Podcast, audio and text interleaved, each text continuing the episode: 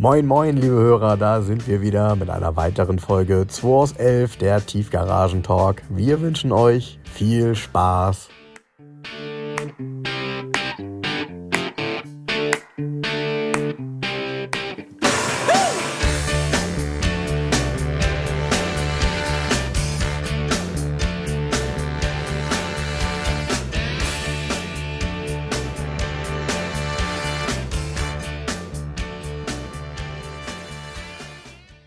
So, erstmal schon mal Moin Moin. Die äh, Werte, die wir beim letzten Mal von dem Z1, ich habe das nochmal nachgeguckt, weißt du noch? 1100 Kilo, was auf der Karte stand, Ja. stimmt natürlich nicht. 1250, Ich hattest du auch in etwa gesagt. 1230 hab ich gesagt, Irgendwie ne? sowas hast du gesagt, ja.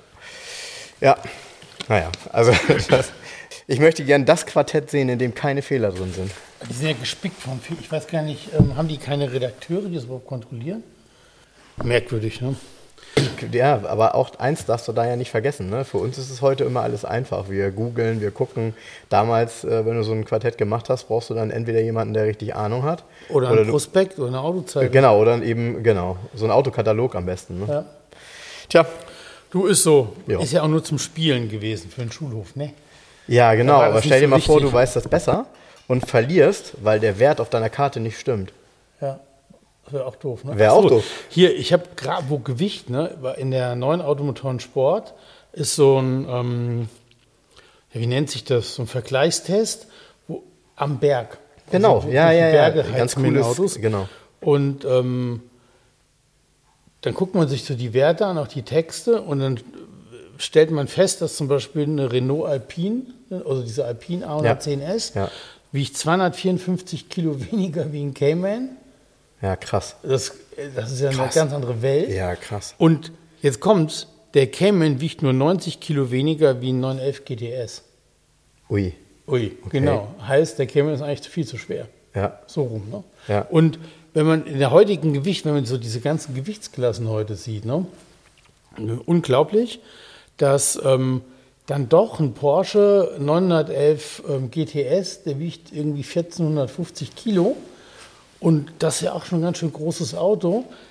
Das ist dann doch nicht so mega viel in dem Moment. Ne? Ja, So, wenn du mal so, ne, so, äh, aber natürlich, ähm, die Renault Alpine wiegt 1100 Kilo und das ist natürlich nochmal wieder eine ganz andere Liga, ne? Das ist ja. krass, ne?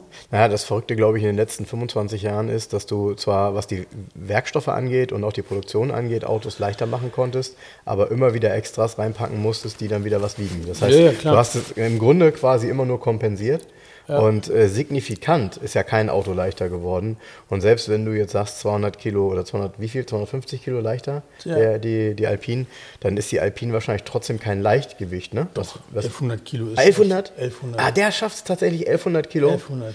Ja, toll. Ja. Ja. Ja, ich, Und ist ja auch kein Mini-Auto, sondern ist ja auch, kann man drin sitzen, hat einen Kofferraum. du, ich, Dann war in der Automotorensport noch, ähm, waren die Ergebnisse von dieser Automotorensport Laser Designball Autonis. aha, Ja. okay, klingt Autonis. Ja, heißt so, haben irgendwie 14.400 ähm, Leser irgendwie dran teilgenommen, wenn ich es richtig gelesen habe. Aber da war kein Fachmann dabei. Weil erster Platz Innenraum Armaturentafeln ist Mercedes. Was soll ich dazu sagen? Und das ist ich, ja irgendwie- Ich habe schon geahnt, als du es eingeleitet hast, es, mit, es war kein Fachmann dabei. Nee, aber ganz ernsthaft, da kann ja kein Fachmann dabei, weil also der, der, jeder, jeder designverliebte Mensch dreht sich ja gerade im Grab um, wenn er das hört. Ne? Ich bin ja letzte Woche mit Frank in einem AMG, EQE AMG 53. 53 mitgefahren. Da hat er mir fast das Genick gebrochen bei der Beschleunigung, weil das Ding, also v- vollkommen absurde Beschleunigung. Ich habe Also mich selber total absurd. erschrocken. Ich dachte, jetzt zeigst du es ihm mal. Und habe einmal ganz kurz auf den Pinsel gedrückt. Und das Problem ist ja wirklich, äh, die Elektromotoren sind sofort da. ne? Ich hatte ihn auch sofort. Genau, und, äh, und ich hatte was, so, so, so, so, ein Zettel im Armaturenbrett liegen, aber der lag wirklich weit vorne reingeschoben im Armaturenbrett und der flog so senkrecht quasi Ja. durchs Auto durch. Ja, unglaublich, also die Performance Wahnsinn. Ähm, da, der hatte diesen Hyperscreen drin Ja. und da kleiner Gimmick beim AMG, ähm, der hat, das sind ja mehrere Bildschirme. Ne? Genau. Und der Bildschirm, der vor dem Beifahrer ist, der war so programmiert, da war eine AMG Rote Sau, ein 6,3 Liter W111, äh, W108er abgebildet. ähm, als Animation so ein bisschen, weil die Jahreszahlen laufen. Ja, 55 also, Years, genau. 55 Years und die 5 ist gerade im Wechsel. Ist, ist gerade im Wechsel. Ähm, das fand ich ist ein witziger also ein witziger Gag, ehrlich gesagt. Also ganz lustig. Aber ich komme jetzt dieses Ganze, dann äh, liest du in der Auto Sport, dass diese Armaturenbretter irgendwie einen Designpreis gekriegt haben, 14. Dann liest du, okay, da habe ich gedacht, ey, wer war denn da in der Jury, welcher Designer? Und dann liest du, ja, 14.400 Leser. Und dann sagst du, okay, gut, na dann hat das, das, das hat das keinen Aussagewert naja, das, das zeigt aber natürlich, dass es bei dem einen oder anderen ankommt. Ja, ähm, ist richtig. Ich, ich, glaube, ich glaube schon, dass. Das ist ja, hier, Möbelhöffi gibt es auch. Und diese Schrankwände, die da verkauft werden, kommen bei den Leuten auch gut an. Ja, ja, ja. so würde ich es nicht vergleichen, aber, doch, doch. Ähm, aber ähm, ich habe ja schon ein paar Mal gesagt, mir persönlich gefällt das Armaturenbrett mit dem normalen großen Monitor in der Mitte und dann eben einer, ich sage mal, im Zweifel Holzapplikation besser. Ist das noch echtes Holz oder ist das. Ähm, nee, das ist noch echtes Holz. Holz. Wie heißt das dann? Holziko? Holziko, genau. Das ist tatsächlich noch echtes Holz und äh, für mich ist es tatsächlich auch so, dass dieses Hyperscreen-Display, gerade als Brillenträger, wenn ich damit fahre und ich habe noch das Panorama-Schiebedach und habe dann das Rollo oben auf, dann habe ich permanent Reflexionen, die quasi mein Auge so leicht blenden. Ja? Das, die meisten Menschen würden sagen, oh, ich nehme das gar nicht wahr. Das mag sein, dass man das nicht wahrnimmt, aber das Auge merkt es trotzdem und Irritation ist es ja trotzdem. Ja. Ähm, da gelobe ich mir, ich habe mich eben, als du äh, noch kurz um die Ecke warst, habe ich mich ja hier in diesen Volvo gesetzt und habe diese Volvo 142. Genau, ja. und habe diese Schlichtheit eines Volvo aus den 70er Jahren äh, ähm, genossen. Ähm, mit einer, wenn du dich da reinsetzt, hörst du ja als erstes so eine Uhr ticken. Immer ja. so klick, klick, klick, klick, klick, klick, klick, ja. klick, klick, so, ne? Ja. Und äh, noch dazu hat er ja, das ist wahrscheinlich die Standheizungsbedienung, von der du gesprochen hast, die zwischen den Sitzen ist, die so aussieht wie eine Eieruhr. Ja, ja, ja, genau. Und ähm, ja, auch, auch so dieses, das, die Definition von Taste, ne? das sind halt alles so Tasten, bei denen du auch das Gefühl hast, okay, mag sein, dass so eine Taste mal kaputt geht, dann wechselst du diese Taste aus und dann geht das halt wieder. Ne? Ja. So. Ja. Ähm, heute bei so einem Thema wie Touchscreen und so, wo ich auch nicht der größte Fan von bin und ich bin auch nicht so ein Fan von Touchflächen, ja? gerade so am Lenkrad, weil ich immer wieder merke, dass er so bei der ersten Bewegung, die man macht, wo man ja möchte, wenn, wenn jetzt du setzt dich rein und sagst, äh, Radio ist laut, ich habe gestern laut Musik gehört, ich will das erstmal leiser haben, dass er da gar nicht so drauf reagiert, wie du das gerne möchtest. Ne? So, äh, im ersten Moment. Und du willst das ja schnell leiser haben, weißt du? Ja. Und äh, dummerweise ist es ja so gelöst, dass du ja leiser und lauter wischst du, mh, hm, wenn du allerdings zu energisch bist, dann, so wie das halt ist, wenn die Musik laut ja. ist, dann drückst du drauf und dann geht er auf stumm. Das hilft dir aber nicht, weil wenn du es dann wieder anmachst, ist ja wieder laut. Und ja. auf stumm kannst du nicht leiser machen. Also ich will mit damit sagen. Mit, mit diesen Touchflächen im Lenkrad habe ich gerade gelesen, VW hat ein neues Bedienkonzept jetzt, kommt mhm. jetzt raus. Mhm. Also, und die verschwinden aber den wieder, kommen wieder Tasten rein. Und ich bei meinem Volvo S90 tatsächlich, ich habe ja Tasten mhm. und ich habe aber für die Lautstärke einen Lautstärkeregler. Ein Drehregler. Mhm. Ein Drehregler noch unter dem Zentraldisplay. Und der ist geil gemacht. Der ist ja komplett aus Metall gefräst mhm. mhm. und hat so eine, ähm, ja, wie so ein Diamantschliff. Mhm. Wenn du den bewegst, der rasselt. Klack, klack, klack, klack, der hat so eine, mhm. so eine Rastung, mhm. dass ich ganz oft diesen Drehregler benutze, weil der haptisch so weil geil haptisch ist so, und nicht auf dem Lenkrad die vor und zurück mache oder laut und leise mache. Ich bin ja heute hier mit dem, mit dem Fiat 500 Riva von meiner Frau, der hat ja auch Lenkradtasten. Mhm. Da, ist, da ist laut und leise und vor und zurück die Lieder genau auf der anderen Seite wie vom Volvo. Ach so, ja, das Und ich verwechsel, immer, also ich, ich mache dann immer aus Versehen laut und leise oder so. Ne? Aber eine Taste, die, ne, die Taste, die die haptische Rückmeldung gibt, ja, ist, finde ich auch wesentlich angenehmer wie so eine Touchfläche, ehrlich gesagt. Das stimmt. Und vor allen Dingen, du musst dich dann beim Fahren, ich kann blind am Lenkrad einfach auf die Taste klicken, aber wenn ich mich dann noch konzentrieren muss, wie ich da wischen soll auf dieser Fläche. Ja, dann gucke ich halt auch drauf und das drauf. ist ja blöd. Ne? Genau. Ja. ja, es geht mir, geht mir ähnlich. Also, ich verstehe die äh, Hersteller da auch. Nicht vor allem, weil, weil wir ja auch, äh, wir eben Mercedes, äh, gerade das Thema Tempomat beispielsweise, was ja wirklich über Jahrzehnte immer gleich gelöst war, ähm, dann dreimal verändert haben. Also erst ist der Tempomatschalter von oben nach unten gewandert, das heißt, sie haben einfach die Position getauscht, der Lenkstockhebel, wie man so schön sagt. Ähm, dann ist es dann irgendwann ins Lenkrad gewandert, dann hat man die Lenkräder, glaube ich, mindestens zweimal verändert. Vorher waren es Tasten, dann ist es jetzt Touchscreen. Und ja, ich komme einigermaßen klar, aber es ist tatsächlich keine so schöne haptische Rückmeldung. Und machen wir uns nichts vor. Ähm, das macht man ja nicht nur, weil die alle das gut finden, sondern das macht man auch deshalb, weil vieles in der Produktion dann günstiger ist, weil alles, was sich in Anführungsstrichen nicht bewegt, ja, also sprich, ja. was nicht eine haptische ähm, Rückmeldung hat, ist natürlich auch günstiger. So. Und Klar, auch der, ganz ernsthaft, dieser Hyperscreen ist garantiert ähm, günstiger wie einzelne Instrumente in das Auto zu bauen. Ja, das weiß ich nicht. Also ja, Ganz kann sicher. sein. Also no, so. Ich nochmal, ich finde es faszinierend und ich merke auch, dass, ich, ich will es immer wieder sagen, ich merke auch, dass die Menschen das toll finden, weil äh, das ist ja auch der Grund, weshalb man dann so unglaublich viel Geld für so ein Auto ausgibt, weil man natürlich dann sich damit irgendwie das Gefühl von Hightech kaufen möchte. Das Problem ist nur bei Hightech, finde ich, das altert natürlich nicht besonders gut. Du, aber hier die drei Jungs, die zusammenlegen, um den AMG zu leasen, das glaub, ist nicht da mehr ist so. Es, ich glaube, das da kannst ist vergessen. es zweitrangig. Ja, das kannst du vergessen. Das ist tatsächlich nicht mehr so. Und ich glaube, das ist jetzt auch, ich meine, darüber haben wir auch noch nicht gesprochen, ähm, das ist jetzt auch in Zeiten von Vierzylinder C63 jetzt auch ein Stück weit vorbei. Abgesehen davon, dass die sehr teuer sind. Die haben ja eine tolle, interessante Technik drin, aber wie toll und interessant kann aber, es halt sein, wenn ja, ein Vierzylinder einen Achtzylinder ersetzt. Ne? Ja, aber den, diesen Habitus werdet ihr erstmal nicht mehr los. Naja, mal schauen. Ich glaube, das dreht sich tatsächlich, weil auch das Image äh, sich dadurch verändert, dass natürlich AMG massiv in dieses Thema Elektromobilität geht und man eben merkt, dass sie da sicherlich auch nochmal Dinge verbessern und verfeinern können. Ich bin gespannt. Also das ist ja wirklich auch schwierig. Ne? Ähm, in, der, in der heutigen Zeit, bei der heutigen Diskussion ist natürlich die Daseinsberechtigung einer Sportabteilung innerhalb eines Konzerns echt schwierig. Ja? Also, das muss man halt so sagen. Ist das so?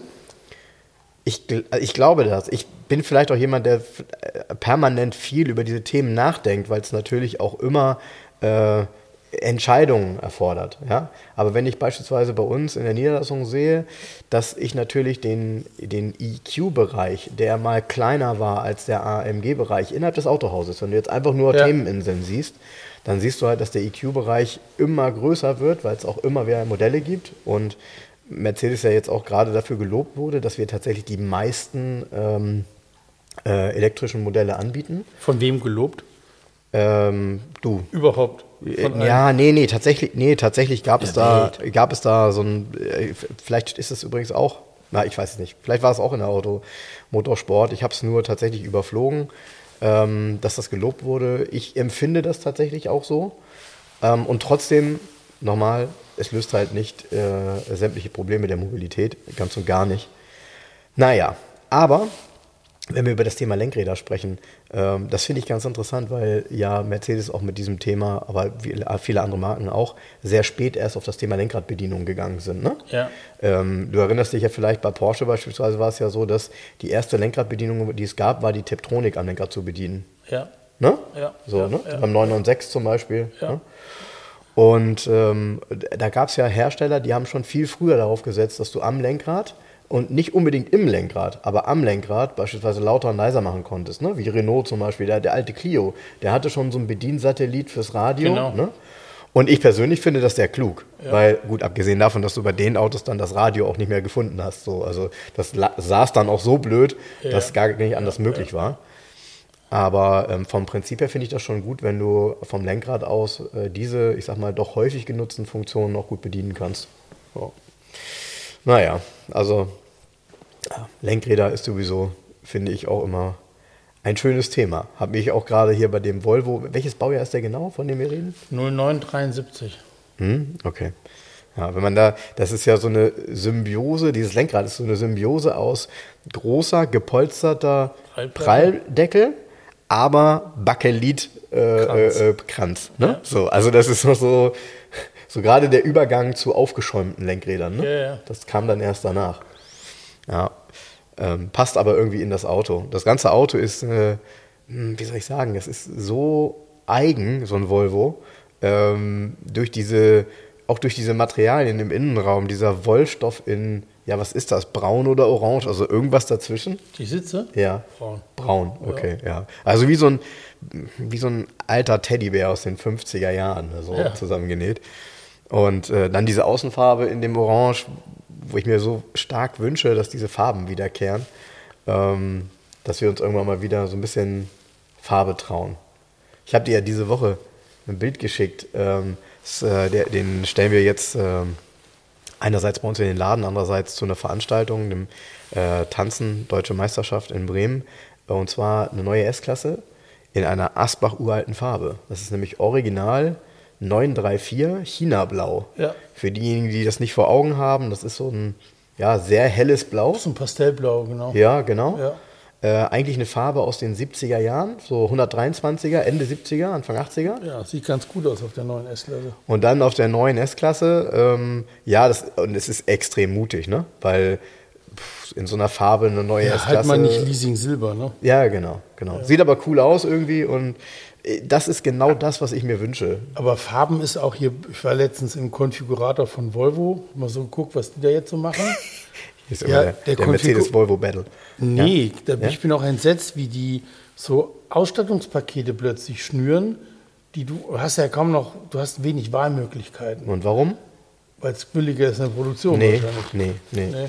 Weil du, ähm, also der, der Grund, und das ist ja bei uns nicht anders, der Grund, weshalb man das macht, ist, dass man natürlich versucht, immer mehr, in Anführungsstrichen, direkte Verkäufe übers Internet generieren zu können.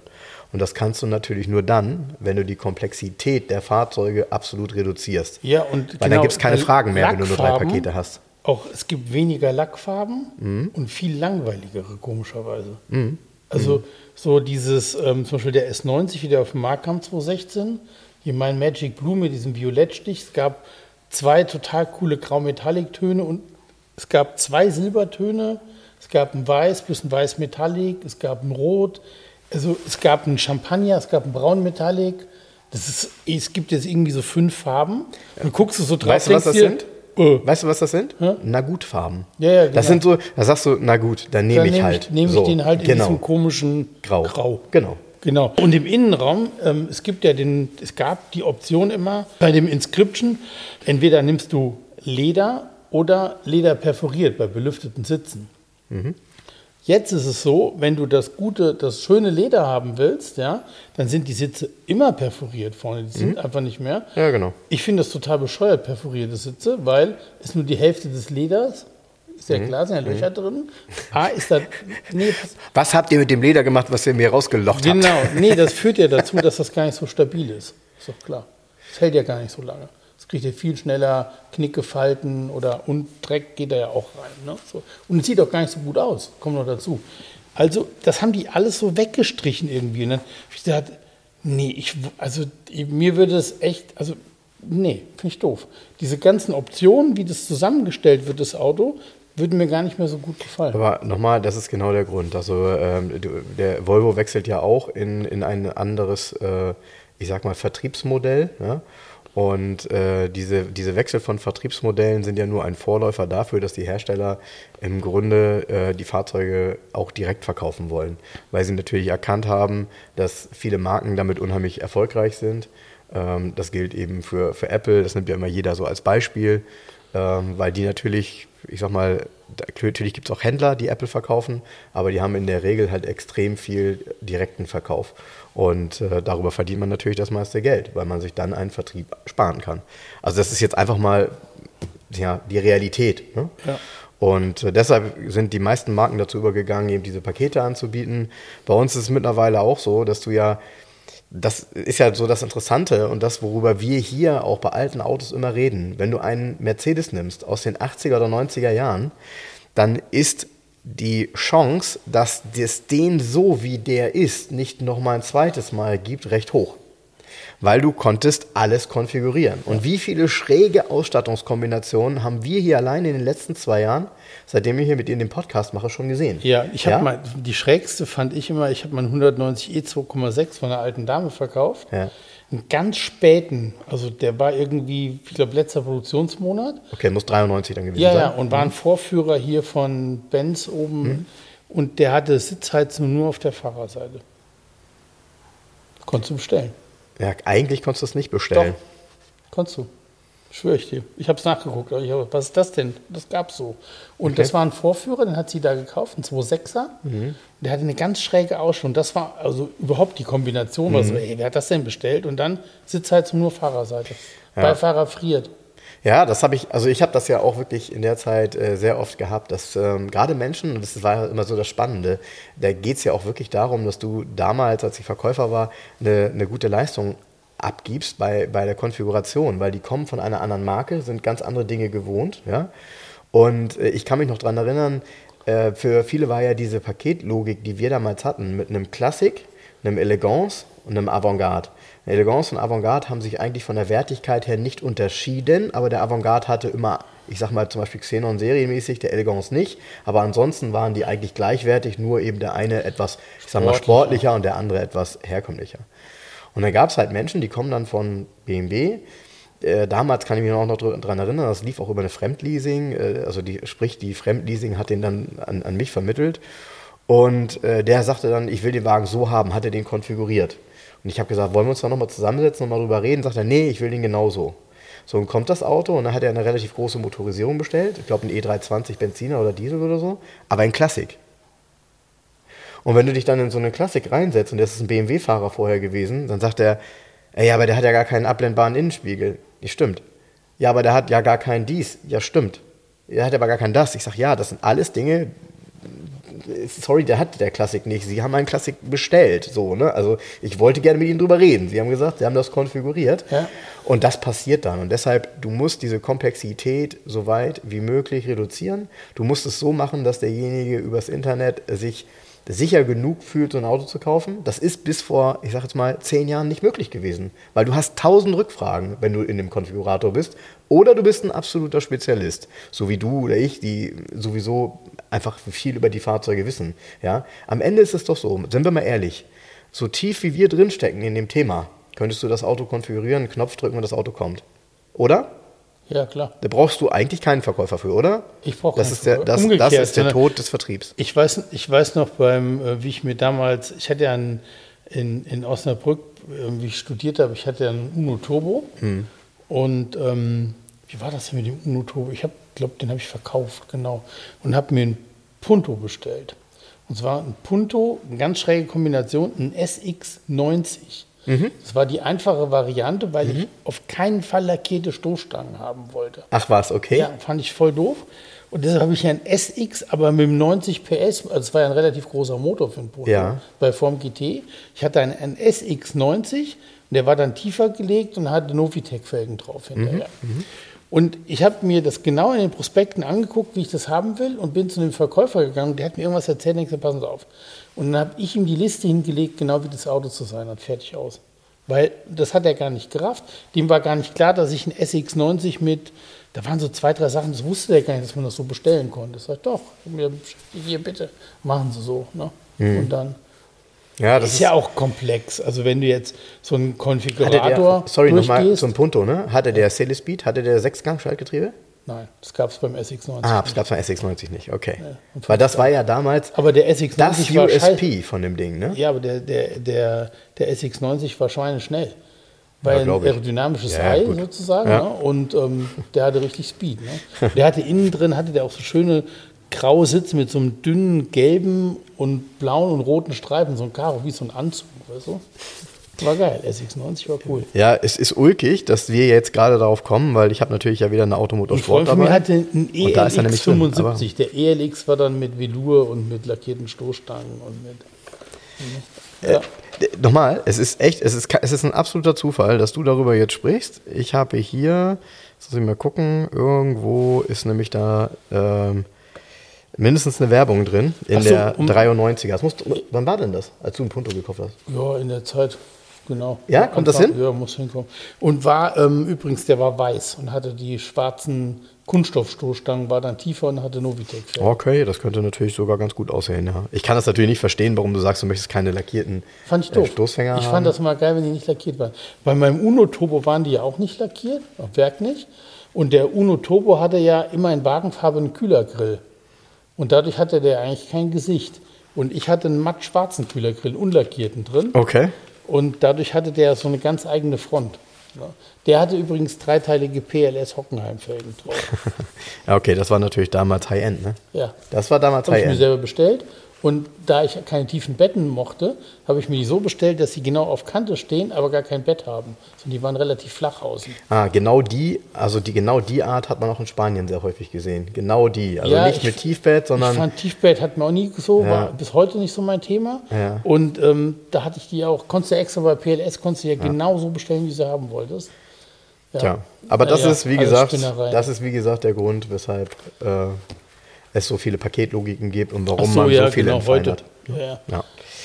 Ja, ich habe wieder eine Automotorsport mitgebracht. Diesmal eine vom 15. Januar 1993. Ähm, das Cover alleine.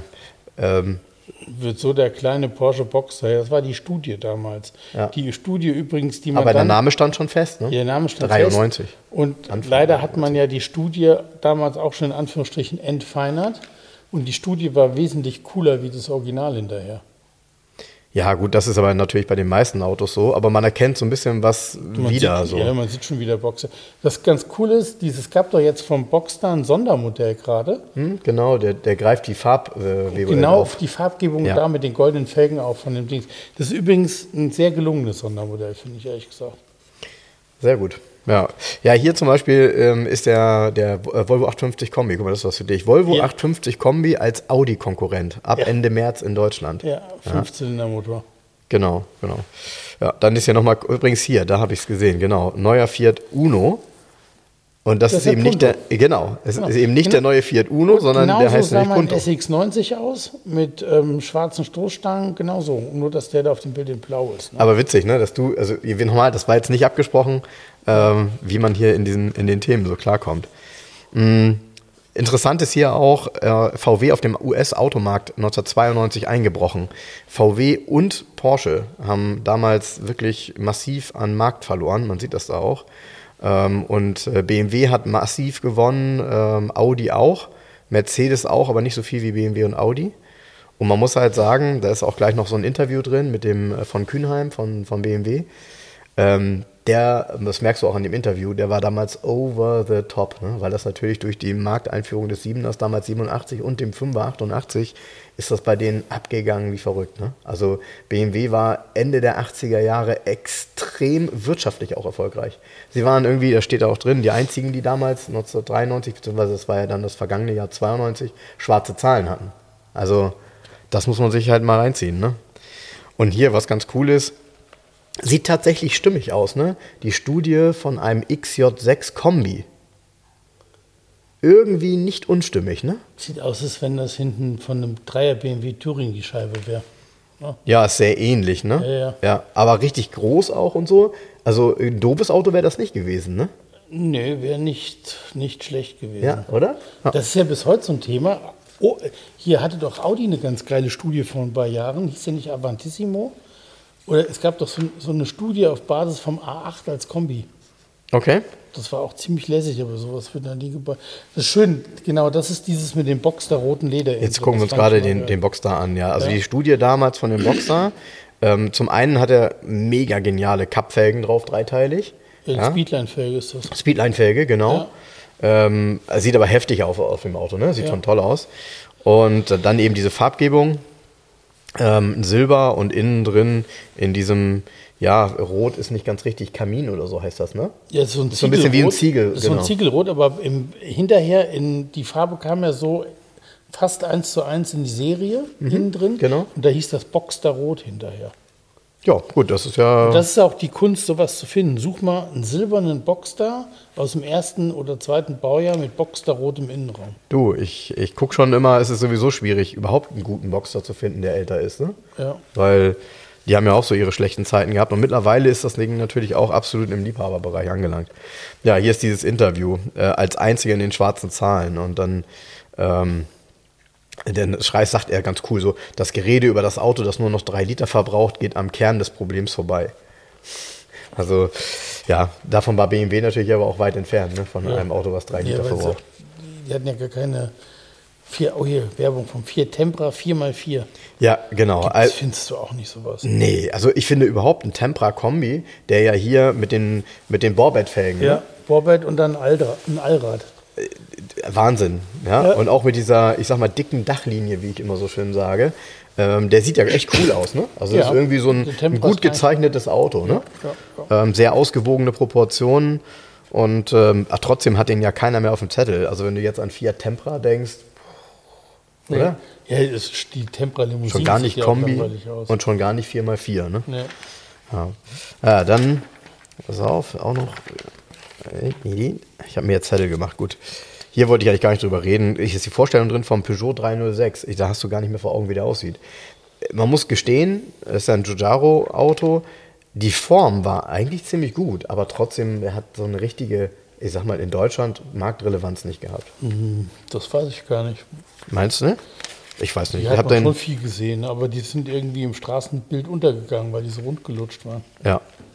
Ja, rundgelutscht war auch. Und ähm, ich möchte heute sagen, wir haben ja schon mal drüber gesprochen, ich möchte heute sagen, das war eigentlich von der Idee her sehr nah an einem CLS.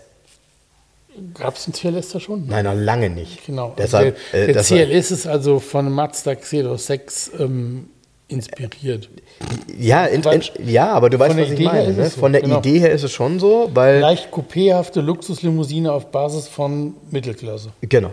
Ja. Genau. Und hier eben auch dieses Farbbild, auch übrigens so typisch für damals, ne? dunkelrot Metallic. Ja. Äh, was ja im, im Übrigen auch die Farbe war, mit der der CLS vorgestellt wurde. Ja. Was natürlich der Eleganz eines solchen Ach Fahrzeuges genau, und da war ich im. Porsche-Konfigurator. Ich war letztens in Konfiguratoren unterwegs. Ne? Ja? Auch gleich Hast wieder Zeit gehabt, ne? Ja, habe ich Zeit gehabt. Gleiches Thema Farben. Beim Urlaub Porsche bestimmt. Macan, den man übrigens relativ günstig richtig geil konfigurieren kann. Ne? Das ist kein teures Auto.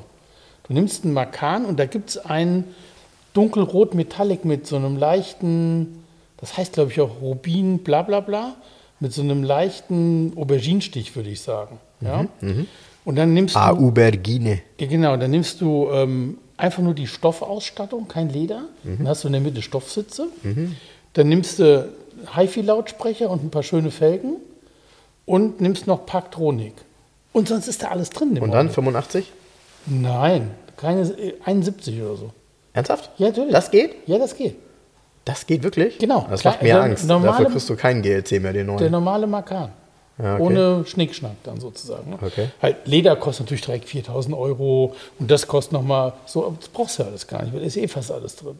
Ja. Dann bin ich im Konfigurator vom 911er und habe gedacht, geil, dieses Rubinrot Metallic, nö, da gibt es das natürlich nicht.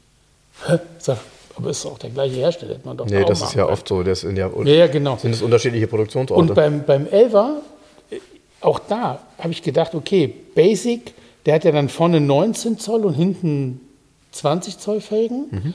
Das Einzige, was ein bisschen cooler aussieht, wenn man den, den größeren Radsatz nehmen würde. Mhm. Aber wenn man kein einziges Extra nimmt, dann liest du dir das durch, denkst dir, was kann der dann? Der hat Apple CarPlay, der hat Navigationssystem, der hat eine Klimaanlage mit zwei Zonen, der hat diese Sporttex-Sitze, Mhm. der hat Alufelgen, der hat, was der an Extras schon serienmäßig hat. Du brauchst gar kein Extra. Du brauchst kein Extra. Und dann habe ich gedacht, na, Finde ich übrigens ein geiler Marketing-Gag, Sporttex. Aber finde ich geil. Ja. Finde ich gut. So eine, solche Ideen finde ich super. Und dann habe ich gedacht, vielleicht ähm, ist ja irgendwie, ist ein Lautsprecher drin? Ja, da steht dann bla bla bla Klangsystem mit acht oder mit sechs Lautsprechern. Wahrscheinlich klingt sogar das ganz gut. Hm. Gehe ich von aus. Ich habe es noch nie irgendwo so gesehen, weil jeder hat ja mindestens Bose oder Burmester drin in den Kisten. Aber du kannst dir echt den Elver bestellen und musst eigentlich kein einziges extra ankreuzen. Und nimmst ihn dann Farbkombi einfach in weiß und innen drin Schiefergrau, damit es nicht ganz so dunkel ist innen drin. So, und das war's. Und dann ist da alles drin. Ja, ich wäre dann bei Rot. Rot ist auch. Ist, Ja, äh, indisch Rot ist ohne Aufpreis, Ja, genau. Racing Gelb, Schwarz und Weiß. Übrigens beim Macan ist nur Weiß und Schwarz, sonst keine Ja, ja, Frage. Alle ja. anderen sind Aufpreis. Ja. Ja? Und ähm, also es gibt, also indisch Rot sieht der auch ganz gut aus inzwischen. finde also, ich, ich finde immer, dass ein Elfer in Indisch ja, gut genau. aussieht. Also ich würde ihn halt in Weiß nehmen einfach und das Einzige, was ich nehmen würde, ich würde einen anderen Radsatz vielleicht nehmen. So, also nur Optik. Ansonsten alles drin in der Karre, alles. Du musst kein extra nehmen. ja, da kann ich ja mal wieder spielen. Was? Naja, am Konfigurator. Achso, ja, das Ja. war- ich mache das manchmal gerne bei Herstellern. Dann gucke ich mir das so an, denke, ach, guck mal, was es da alles gibt. Ja, Manchmal stimmt. bin ich entsetzt, was es nicht gibt, aber Ja, manchmal bin ich entsetzt, dass es nicht mal einen Konfigurator gibt. gibt es das? Ja, Bei wem? Sage ich nicht. Okay. Corvette. Echt? Gibt's ja, keinen? Nein, nein, gibt's keinen. In den USA Gibt's keinen. Du kannst hier nur, doch schon, aber der sind andere Modelle, kannst du für Deutschland nicht konfigurieren. Ach so. Weil die haben äh, eine andere Auswahl. Und äh, in Deutschland ist es tatsächlich so, du kannst auf der Seite dir ein PDF runterladen und das ist einmal Prospekt und die Preisliste, das war's. Cool. Gut, es sind eh nicht viele Dinge, die du da ankreuzen musst, aber es wäre ja schon ganz cool, ihn, keine Ahnung, naja. Mal zu sehen in einer anderen Farbe. Ach Ja, das ist kann man im, übrigens. Im Volvo-Konfigurator, der- also das fand ich schon immer scheiße bei dem Konfigurator. Wenn du dann fertig bist, Mhm. hast du ja deine Konfiguration fertig. So. Mhm. Und dann willst du den, kannst du den Wagen dann auch einmal komplett konfiguriert sehen, mit den Mhm. Felgen in der Farbe. Das Bild in diesem Endkonfigurator Mhm. vom fertigen Auto ist so klein, da kannst du gar nichts drauf erkennen. Ja, okay, schade. Das ist bei Porsche übrigens. Der Porsche-Konfigurator ist richtig geil. Den kannst du ja dann, ähm, in, den kannst du ja dann drehen, den Wagen, Hm? und kannst ihm sagen, welche, ob er in der Berglandschaft oder so oder Ah, auch das ist weiß. auch ganz cool, ja. und ja. Witzigerweise ist tatsächlich, je nachdem, welche Farbe du nimmst, wenn du den plötzlich in Landschaft stellst, sieht das Auto halt anders aus. Ne? Ja, ja. Anstatt wenn es von einer weißen Wand ja, das stimmt. Das ist ja auch tatsächlich so. So. Ja, ja, genau. Ja. Naja, Ja. Ja, dann habe ich hier in der, in der Automotorsport ist ein schöner Test drin, äh, 47i E32 gegen den Lexus LS400. Geil. Der Lexus LS400 hatte dann gerade so eine kleine Modellpflege, da haben sie so ein paar Sachen für Europa verändert und verbessert. Und was ich sehr interessant finde, das hätte ich tatsächlich nicht gedacht. Ähm, also nur mal von den Werten der, her. der Lexus hatte doch dieses Mark Levinson Soundsystem, ne? Hatte das der LS400 schon? Ja. Okay. ja. Also, was ich nicht gedacht hätte, ist, ähm, gut, beide haben 4 Liter Hubraum V8, ist ja sehr vergleichbar. Der 47i hatte 286 PS, der LS400 hatte nur 245 PS. Das ist ja schon mal, ich sag mal, eine Hausnummer weniger, 40 PS weniger. Und trotzdem fährt er in der Endgeschwindigkeit 250, der Lexus, und der BMW nur 240. Weil er aerodynamisch ist, der Lexus. Und ja, und jetzt kommt, ja, wobei, ja, wobei, das ist auch komisch, also der Verbrauch wiederum ist ein Liter höher beim Lexus. Was, als, was, wiegt der Lexus? mm, mm, mm, mm, 1810 und der BMW 1841. So, aber was ich herausragend finde, ist, schätz mal einen Preis. Also ich sag dir, was der BMW kostet. 100.000 Euro. Was kostet der Lexus LS 400? 70. 99,687. Du kostet genauso viel. Ja. Ach, das ist ja krass. Ja, das finde ich auch. Also das finde ich halt auch. Also er kostet wirklich genauso viel damals. Also beide 100.000 Euro und der BMW hat 40 PS mehr. Gut, wir haben gelernt, der Lexus ist 10 km schneller in der Endgeschwindigkeit. Aber ähm, das ist schon so, ich meine, das ist ja grundsätzlich auch eine Ansage, weil man Selbstvertrauen hat. Aber das war der Grund, warum das Auto natürlich so richtig häufig in Deutschland dann nicht zu sehen Bei war. uns nicht, Schwierig. aber in, in Ja, in den schon. USA ging der Ja, ab, ja, ne? ja. Keine Frage. Dann ist hier sensationelle Werbung drin, Gewicht gesenkt, Puls erhöht. Ähm, ein Auto, was man hätte damals kaufen müssen, weil der war ja tatsächlich in der Vari- Variante sogar günstiger. Ähm, 968er Porsche CS. Ja. Ja. Ja, ne? so. Alles nicht drin und trotzdem sind die schnell viel mehr wert geworden, ne? weil sie sich natürlich extrem gut eignen. Ah, da gibt es ja jetzt vom, vom, vom Porsche 900, gibt es jetzt einen 911T wieder. Ja, Das ist habe ich auch. Ja, hab ich Man- auch die Gewichtsreduzierung steht dann irgendwie 35 Kilo. Habe ich auch gesehen, ja. Ja, und wenn man dann weiterliest, naja, 25 Kilo sind schon mal das Getriebe, weil er nämlich ein Schaltgetriebe wieder hat. Ah, ja, okay. Das ist also von daher, ja, Ach, tatsächlich wieder. Kannst Die- du mit Siebengang Schaltgetriebe. Ja.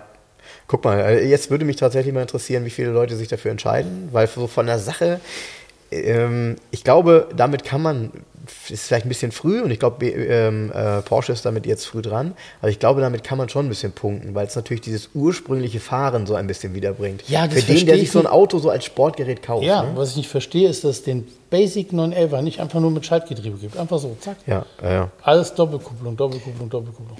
ja. Ja, wer weiß. Aber auch da, ne, du brauchst ja auch kein GTS oder sonst irgendwas. Der hat 385 PS und fährt fast fährt 290 oder was, keine Ahnung. Der Basic, also ohne Extras der. Ja. Was brauchst du denn noch mehr? Ja, also ich verstehe es nicht. Ist richtig. Ja, und wenn man bedenkt, 1993, da war ich ja gerade so an der Schwelle von 17 dann irgendwann 18 zu werden. Und ähm, dann dieser Test hier drin in der Automotorsport. Die Reizegesellschaft. GTI heißt nur einer, der neue Golf 16V, aber sie sind alle nach dem klassischen GTI-Rezept gestrickt. Kompakte Limousinen mit überdurchschnittlich starken Vierventilmotoren. Und dann ist hier ein Test, also der GTI 16V Golf 3 gegen den Citroën ZX, den GSI, den Renault 19 und den zugegebenermaßen dann schon ein bisschen in die Jahre gekommenen Escort RS 2000. Ja, aber den Citroën ZX, den hat doch keiner vor Augen jetzt. Nee, ne? Was ist da für ein Motor drin? Auch ein 16-Ventiler? Ja. Hat der 135 PS oder was? Äh, nein, 152. Boah. Ja. 152. Der, Boah, der, Alter. der Ford RS 2000 hat er 150. Der Astra GSI 16V auch 150. Ja. Der war ja eine echte Waffe. Übrigens, wo sind die Autos eigentlich alle hin? Ey, sorry. Wo sind die Astra, wo sind ganz normale Astra GSI 16V hin? Alle Weg. in den ewigen Jagdgründen Ja, verschwunden. Renault 19 16V, der hatte 135 PS. Ja, der war das genau. Und äh, Golf GTI 16V hatte auch 150.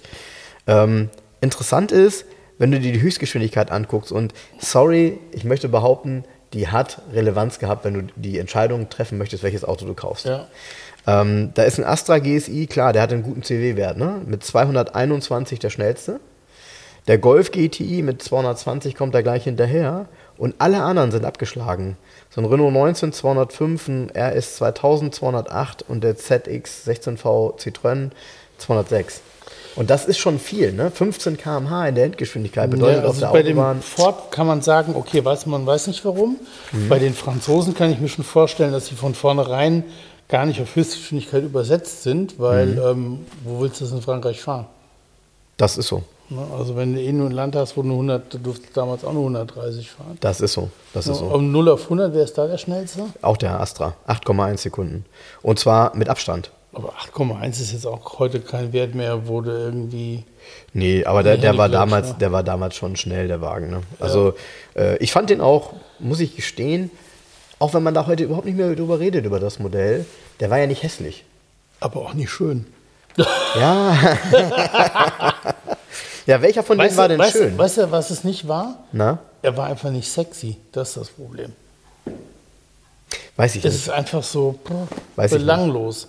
Weiß ich nicht. Für, mich- für mich, ich, äh, wenn ich mir die Autos hier angucke, welcher mir tatsächlich am. Also damals hätte ich immer gesagt, ja, natürlich der Golf, weil ich fand den Golf 3 echt immer super. Ich habe nie einen Ja. gehabt, aber ich fand den immer toll irgendwie. Ich glaub, ich der sah so breit ich- aus. Ich, weiß ich- gar nicht, warum. Ich, wenn ich den heute sehe, weiß ich gar nicht, warum der damals so breit aussah. Nee. Ne? Ich, ich glaube, ich würde einen Citroen ZX nehmen. Ich auch. Genau, ich auch. Ich auch. Weil der einfach, der hat eine super Form, finde ich. Ähm, und er ist so, ja, so ein bisschen außergewöhnlich. So ein Underdog. Ja, genau. Genau, genau, genau. Dann äh, diese Automotorsport hier, es war mal aus einer, ich sag mal, Sammlung, die ich gekauft habe, nicht die letzte, sondern davor mal. Und äh, was mir dann aufgefallen ist hier beim Durchblättern des Automarkts, also derjenige, der de- dem diese Automotorsport vorher gehört hat, der scheint, wer hat schon weiß, ob er es gehabt hat. gehabt. Ja, pass auf, der hat hier nämlich ein paar ähm, Kleinanzeigen markiert. Und zwar alles M3, also E E30 M3. Ah, okay. Und äh, ganz interessant ist tatsächlich, muss man auch da, muss man echt jetzt schmunzeln, ist ja alles D-Mark-Preise. Ein M3 Cecotto, Modell 90, 215 PS, alle Extras, 39.000 Mark. Ja. Ja. Ich glaube, äh, sorry, ich muss lügen, aber ein Cecotto ist ja locker sechsstellig, ne? Inzwischen. Locker ja. sechsstellig jetzt, ja, ja, in Euro. Ja, aber Leute, auch da nein, nein, nein, ist klar. Also keiner hat den 30 Jahre behalten, ne? So. so und 30 Jahre geparkt, eingelagert, unterhalten, Versicherungen und Steuern gezahlt, bla bla bla. Ja, und so und, und jetzt kommt noch eins dazu, wenn ich mir halt die Anzeigen hier angucke und vielleicht, wir haben ja mal über das Thema Kilometerstände gesprochen, ne? Und darüber, dass Autos eben auch damals schon viel gefahren wurden. Hier ist zum Beispiel ein M3 Evo 1 drin, ja? ein 88er in Rot. 120.000 Kilometer steht da, hat er schon gelaufen. ATM, ne? klar, Austauschmotor, 240 PS, Sommerfahrzeug. Es ist auch geil, Sommerfahrzeug. Also er ist also nur im Sommer innerhalb von fünf Jahren 120.000 Kilometer gefahren. Also der ist mal richtig gut unterwegs, ne? Ja. würde ich mal sagen. Der hatte viel Spaß. Was ich damit sagen will, ist, nehmt euch mal so eine alte Zeitung, guckt euch die Kilometerstände an und dann guckt ihr heute mal ins Netz und überlegt euch, ob das wirklich sein kann, dass der M3, der da angeboten wird, wohl eine Laufleistung hat von, keine Ahnung, 89.000 Kilometern. Ja, das Also- ist ja das Faszinierende heute. Das ist das, Faszi das ist faszinierend. Nee, ne? weißt du, aber nee, das ist gar nicht so richtig, weil nur dadurch, dass der tatsächlich nur 90 gelaufen ist, hat er ja überlebt. Das mag sein. Wäre ja, der das, 370.000 gelaufen, wäre der nicht mehr da. das ist Also- gut möglich, ja. Ja. Ähm, ja, und dann äh, als letztes hier in dieser Zeitung äh, ist hier ein Bericht drin. Das war mir auch nicht so klar. Supersportwagen Millionenpleite. Zisch und weg. An den Supersportwagen dieser Welt ist vor allem eines super, ihr Preis, der um eine Million Mark pendelt. Doch die Erbauer der Supercars von Bugatti, McLaren, Jaguar und Co. tun sich schwer, Abnehmer für ihre, spe für ihre spektakulären Produkte zu finden. Der Markt ist mittlerweile tot. So war das damals. Und ich kann mich noch daran erinnern, äh, ich habe es ja schon mal, glaube ich, erzählt, der äh, Besitzer vom Heidepark, Thiemann, das war ja so ein Mensch mit einer sehr großen Autoleidenschaft. Der hat da ein sehr, in der Nähe vom Heidepark ein sehr großes Haus gehabt und drumherum eine Rennstrecke gebaut für sich. So. Und äh, da gab es ja lange Zeit lang diese große Halle ähm, mitten im Heidepark, wo er seine Autos drin stehen hatte. Und er hatte eben nicht einen F40, sondern er hatte, glaube ich, zwei. Der hatte auch zwei 959. Und der hatte eben auch damals diesen Supersport, also diesen, diesen Supersportwagen hier von Jaguar, der ja auch 220. sensationell, aber wie, wie, wie hier nämlich auch drin steht, diese Dinger, das waren keine guten Investitionen damals. Die, sind, äh, die haben eine Million gekostet und waren plötzlich für 400.000, 500.000 äh, Mark in den Zeitungen drin. Ja. Und äh, jeder weiß natürlich, dass so ein Auto sowieso, also so ein Supercar zu bauen, das haben ja nun auch viele versucht und Mercedes hat ja auch ein Supercar gebaut, aber auf der Straße, glaube ich, ist noch keins davon. Und das ist seit Jahren schon im Gespräch. Es ist extrem kompliziert und extrem teuer. Das ist immer nur ein Prestigeobjekt. Und wenn du sowas machst und Bugatti heißt, was willst du damit verdienen? Also dann, du musst ja quasi, je teurer das Auto wird, wenn du irgendwann damit angefangen hast, es zu konzipieren, desto teurer muss das Auto werden. Und irgendwann bist du bei Preisen, wo jeder sagt so, ja, kaufe ich aber nicht für das Geld. Und das Schlimme ist, dass irgendeiner in deinen fünf, sechs Jahren Produktionszeit mit einem Serienauto um die Ecke kommt, was kaum langsamer ist als das, was du als Supersportwagen baust. Das war ja damals die Innovation. Nee, das, das, das Krasse bei diesen Supersportwagen sind ja auch die Unterhaltskosten. Wenn du überlegst, bei so einem Bugatti Chiron, was es kostet, einen Reifensatz und die Bremsen zu wechseln, da kaufen sich andere ein Haus. So. Ja, das ist ja vollkommen, äh, vollkommen und, absurd alles. Und um so ein paar Träume von euch jetzt mal wie so eine Seifenblase nochmal zerplatzen zu lassen. Hier steht zum Beispiel Totgeburt. Von Cizetta Moroda V16T wurden seit 1988 gerade sechs Exemplare gebaut. Ja. Ja, sechs. äh, Und wer will, wer, kann man da an so einem Auto überhaupt irgendwas machen? Weil so ein, so, ein, so ein Moroder hat ja quasi keiner, kein Mechaniker der Welt, der das Ding in die, in die Garage ge, äh, gerollt bekommt, hat so ein Ding jemals gesehen. Nee. Also so. Und ähm, auch hier der von Tom Walkinshaw auf die Räder gestellte XJ 220 wird bereits ab 600.000 Mark angeboten. Siehst du, hier steht's. Listenpreis 1,3 Millionen. Ja. Ja, genau. Ja, und Dumm gelaufen. dumm gelaufen, ja. Hier 1,4 Millionen Mark für ein McLaren F1 von Gordon Murray konstruiert, liegen erst 60 Kundenaufträge vor. Ja gut, aber der ist inzwischen, das ist ja eine Ikone, die, kannst du ja kaum bezahlen, so ein Auto mehr. Das ist jetzt richtig, Ja, ja, ja. ja, das ist jetzt richtig. Ne? Und der Bugatti E EB 110 von, ach so, hier, der Bugatti E EB 110 von Alain Delon in Paris mit viel Plomb enthüllt, lockt bisher nicht mal ein Dutzend Käufer an. Das kann ich mir vorstellen. Ja, und heute sind die immer sofort ausverkauft. Ja, ist bei ja, ja. Ganzen, ich, ich Ja, ist viel Spekulation und viel komisches Geld, sende ich jetzt mal. ja. Ja, bin da ja so ein bisschen, ich bin, wenn man den Markt so ein bisschen beobachtet und äh, sieht, wer mit solchen Autos handelt, auch europaweit und so, ich habe das ja schon mal in Spanien auch angedeutet. Ähm, ja, nach wie vor, glaube ich, eignet sich äh, der, ich sag mal, Fahrzeug, Luxusfahrzeugmarkt sehr gut für das Thema Geldwäsche. ja, Ich, ist nur eine Vermutung von mir. Ich bin aber nicht, ich bin da aber nicht so tief drin. Ich bin da kein Spezialist für. Aber ich, ich könnte mir vorstellen, dass das äh, sinnvoll sein könnte. Weil wenn die Fahrzeuge, so wie du es ja auch merkst, immer sofort ausverkauft sind und die Preise stabil sind und es sogar Aufgeld für die Fahrzeuge gibt, ja, ja, dann denk nochmal nach. Ja? ja, ja. Ja, ja, genau. Ganz genau, ganz genau. Und deshalb, äh, ja, aber das ist bestimmt in Deutschland kein Thema, weil wir, wir ja alle mal gehört haben, ähm, ist Deutschland, wer hat das, das hat doch mal ein Politiker gesagt, äh, eigentlich muss man immer noch lachen, Deutschland ist kein gutes Pflaster für Geldwäsche. Ne? Und organisiert. Hm? Weiß ich nicht. Ich weiß nicht. Ja. Witzig, dass du da so, ähm, so neutral drauf reagierst. Also ich muss immer darüber lachen, weil ähm, äh, in kaum einem anderen Land wird immer noch, immer noch so viel mit Bargeld hantiert wie in Deutschland. Also das ist schon so. Naja, Ja. warum auch nicht? Nee, genau. Das ist, so, ist ja eigentlich nur ein Datenschutzthema, ne? Ja, die Leute wollen das halt nicht, dass man nachvollziehen kann. Ja, schon heftig. Naja. Aber gut, äh, also damals 93, Supersportwagenmarkt tot, wieder was gelernt. Habe ich tatsächlich nicht gewusst, war ich ähm, irgendwie ziemlich überrascht von. Weil nämlich, wie du schon sagst, diese Autos sind natürlich jetzt wieder richtig Geld wert. Ja, die Frage ist auch, ähm, man hat das gar nicht so auf dem Schirm, dass es damals so einen Supersportwagenmarkt gab. Man hat es ja nicht so beobachtet, glaube ich. Nee, es sind ja auch, ehrlich gesagt, Preisregionen. Äh, da hast du dir ja nicht ein Prospekt geholt, wo dran drin steht, ja, der Bugatti kostet 1,4 Millionen oder so, oder? Ja. Naja. Ja. Ja, naja. So, Jens, ähm, wie sieht's aus heute? Quartett Roulette. Mal wieder was aus den 70ern, würde ich sagen.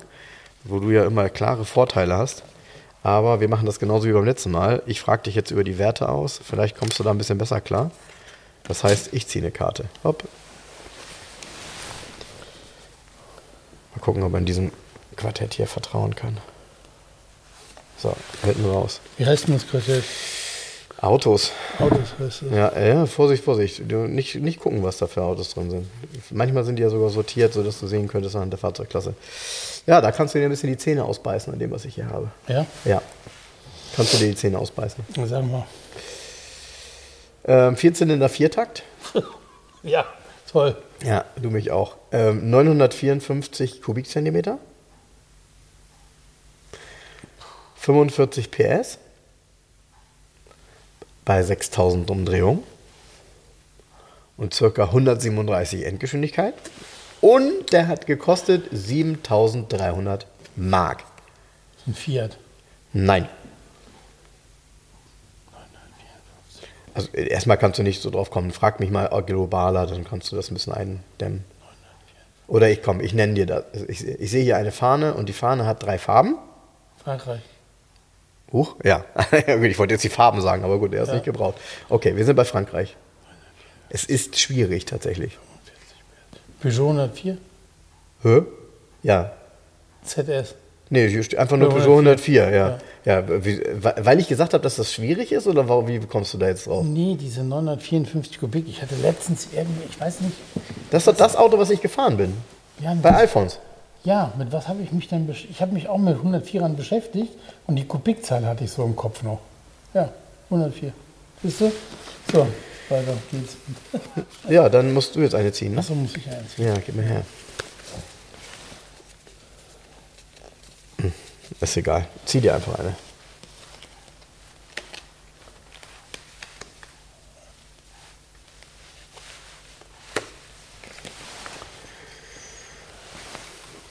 So, dann fangen wir an Ah, vorzulesen. 14er Viertakt. Oh, nicht schlecht. 1196 Kubik, Mhm, also 1,2 Liter Motor. 52 PS bei 5600 Umdrehungen, Volkswagen. 132 Höchstgeschwindigkeit, Oh, wieder so ein kleines Ding. 8100 D-Mark hat er gekostet. Okay, also Und ein Konkurrent war ein Renault 6 TL, sage ich dir mal gerade. Laut der Karte. okay, also. Er war schon mal teurer als der 104er. Ja.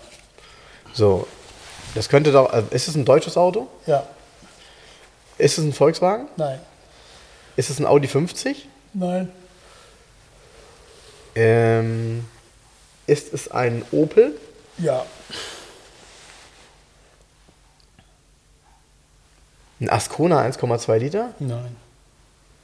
Ein Kadett 1,2 Liter? Ja. Ah, ein C-Kadett. Erste Serie, Viertürer, noch mit den Blinkern der unter der Stoßstange. 132? Ja, Echt? ja, Ach du Scheiße. ja, ja. Da war Guck. ich ja mit dem Volvo 244 mit 155 richtig schnell. Ähm, übrigens, Abgezogen. Ja, absolut, ja. Aber ist das nicht verrückt, wenn man, also, wir, okay, wir haben hier einen C-Kadett, ne? So. Aber als Viertürer. Als, als, selten. als Viertürer, genau. Ähm, als viertürige Limousine, wohlgemerkt, genau. Äh, noch seltener ist, glaube ich, nur der Kombi. Ja. Ja. Und trotzdem, wenn man jetzt, es ist so witzig, ne?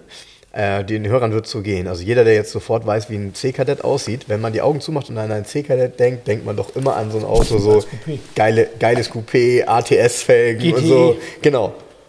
Und äh, hier ist es halt echt so ein, ja, eine biedere Variante, kleine Räder, ähm, äh, Chromradkappe drauf. Dann eben die Version, die ich optisch auch nicht ganz so schön fand, ähm, mit, den, äh, mit den Blinkern unter der, Doch. unter der Stoßstange. Doch, weil oben die Front dadurch so eine Schlichtheit hat. Ja, ich fand es nachher besser, aber ja, naja, also äh, Du meinst das Facelift, Das der Blinker Facelift. um die Ecke geht. genau, und er das neue Lenkrad bekommen hat und so weiter. Ähm, und trotzdem, äh, C-Kadett, ich habe ja besondere Erinnerungen daran, hat ja erzählt, dass meine Schwester diese Autos hatte. Ich, ich habe besondere. Erinnerungen, weil ich die Prospekte immer hatte. Weil Ja? in Neunkirchen im Siegerland, in diesem kleinen Kaff, ja, gab es ganz weit weg irgendwo einen Ford-Händler. Ja. Und bei uns vorne an der Ecke war ein Opel-Händler. Und das ist die einzige Möglichkeit, irgendwie Autoprospekte zu holen, ist man halt bei diesem Opel-Händler, ich glaube Kreuz hieß der, Opel Kreuz. Okay. Ist man da vorbeigegangen, hat sich halt immer die neuesten Opel-Prospekte geholt. Ne? So. Ja, naja, gut, Opel hatte ja damals nun mal auch, finde ich, ähm, eigentlich ja sehr, sehr viele coole Modelle und dann eben auch immer Sportmodelle und so. Ähm, also, sorry, man muss schon sagen, die waren ja sehr, sehr gut aufgestellt. Ja. Ähm, und, und, und das Thema Sportmodelle, das muss ich lügen, aber gab es bei Opel aus meiner Sicht früher als bei, bei Volkswagen beispielsweise. Ja, Opel und Ford haben da ja konkurriert. Ja, Ford mit diesen ganzen RS-Dingern und GTX und GT-Dingern Ja. und Opel mit ihren SRs und GTEs und so weiter. Ne? ja, So. genau, Ja, ja, genau. Und äh, ich fand es immer gut. Bei VW gab es doch, ja gut, gab es einen VW Käfer, ähm, ähm, Naja, ähm, ähm, Ja. gelb-schwarzer Renner und das war's mit Sport. Ne? Hat Ja. sich der Sport, und na gut, nee, da kam der Golf GTI. Da ja, ja, der Golf GTI. Aber was war denn vor dem Golf GTI? Mit, Nix. Gab's nichts. Gab es GT-Modelle damals? Äh, Nein, nein, nein.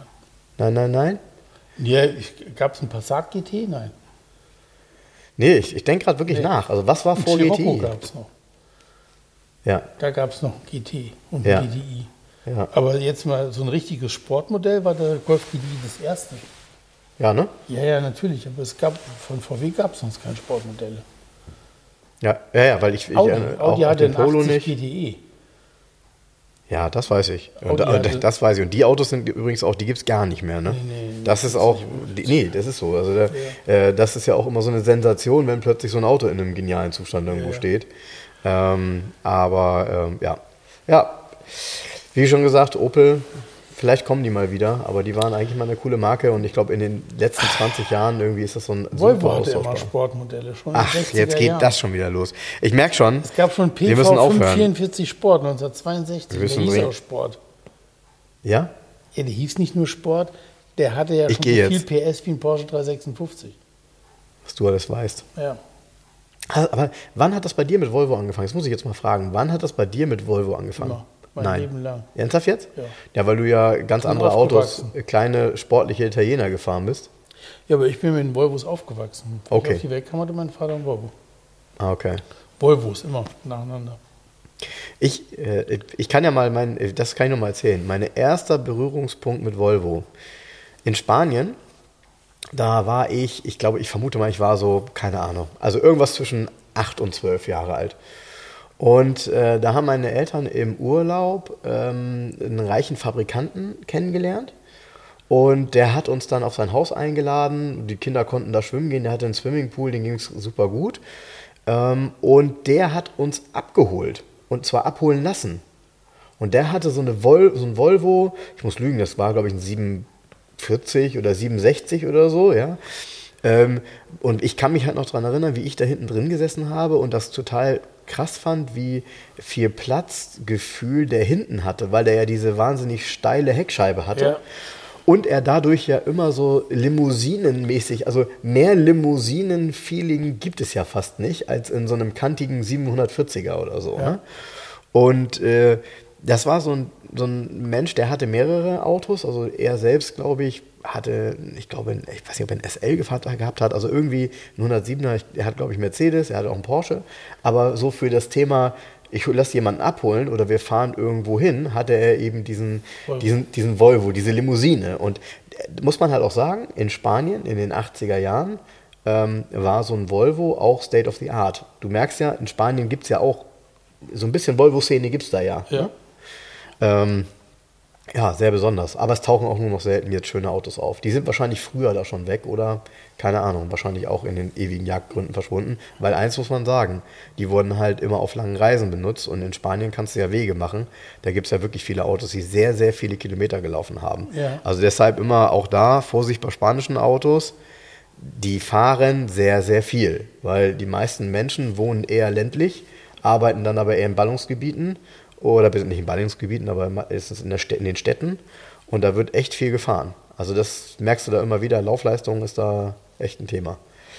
Ja, Jens, dann würde ich sagen, ich wünsche dir einen schönen Resttag und euch, unseren Hörern, wünsche ich eine schöne Woche. So machen wir das. Ähm, und ähm, bis bald. Bis bald. Ciao, ciao. Tschüss. Liebe Hörer, um unsere gratis Aufkleber zu bestellen, schreibt mir gerne eine E-Mail an frank.211.de. Falls ihr Wünsche, Fragen oder Anmerkungen habt, genau dort sind sie gut aufgehoben. Ansonsten schreibt mir auch gerne über den Messenger von Facebook oder Instagram.